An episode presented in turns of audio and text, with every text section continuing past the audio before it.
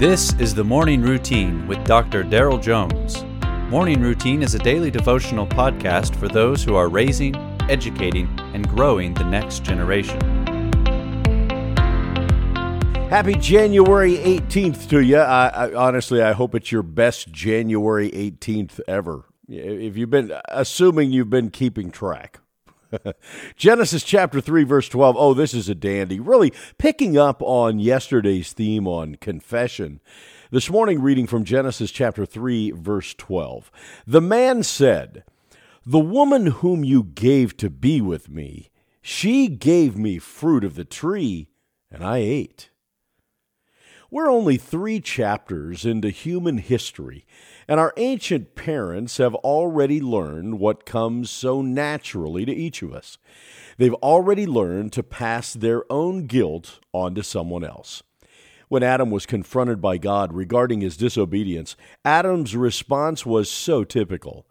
We ate from the fruit of the tree that was forbidden, but it was the woman who enticed me. In other words, I may have done wrong, but really it's her fault. She's the real guilty person, not me. When asked about her act, Eve responded in turn, The serpent deceived me and I ate. In other words, I may have done wrong, but it's the serpent's fault. He's the real guilty one, not me.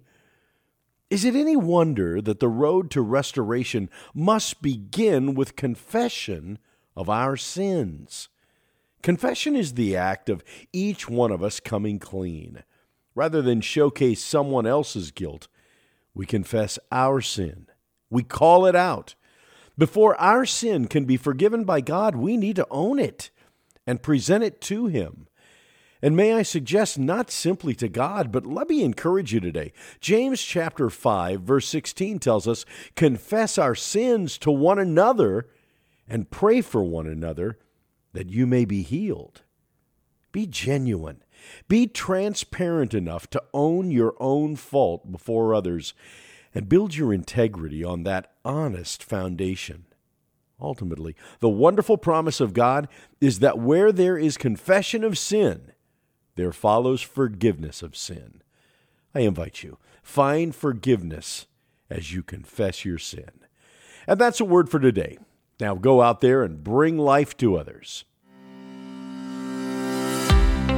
You have been listening to the Morning Routine brought to you by the Herzog Foundation and hosted by its president, Dr. Daryl Jones. For more information, please visit herzogfoundation.com.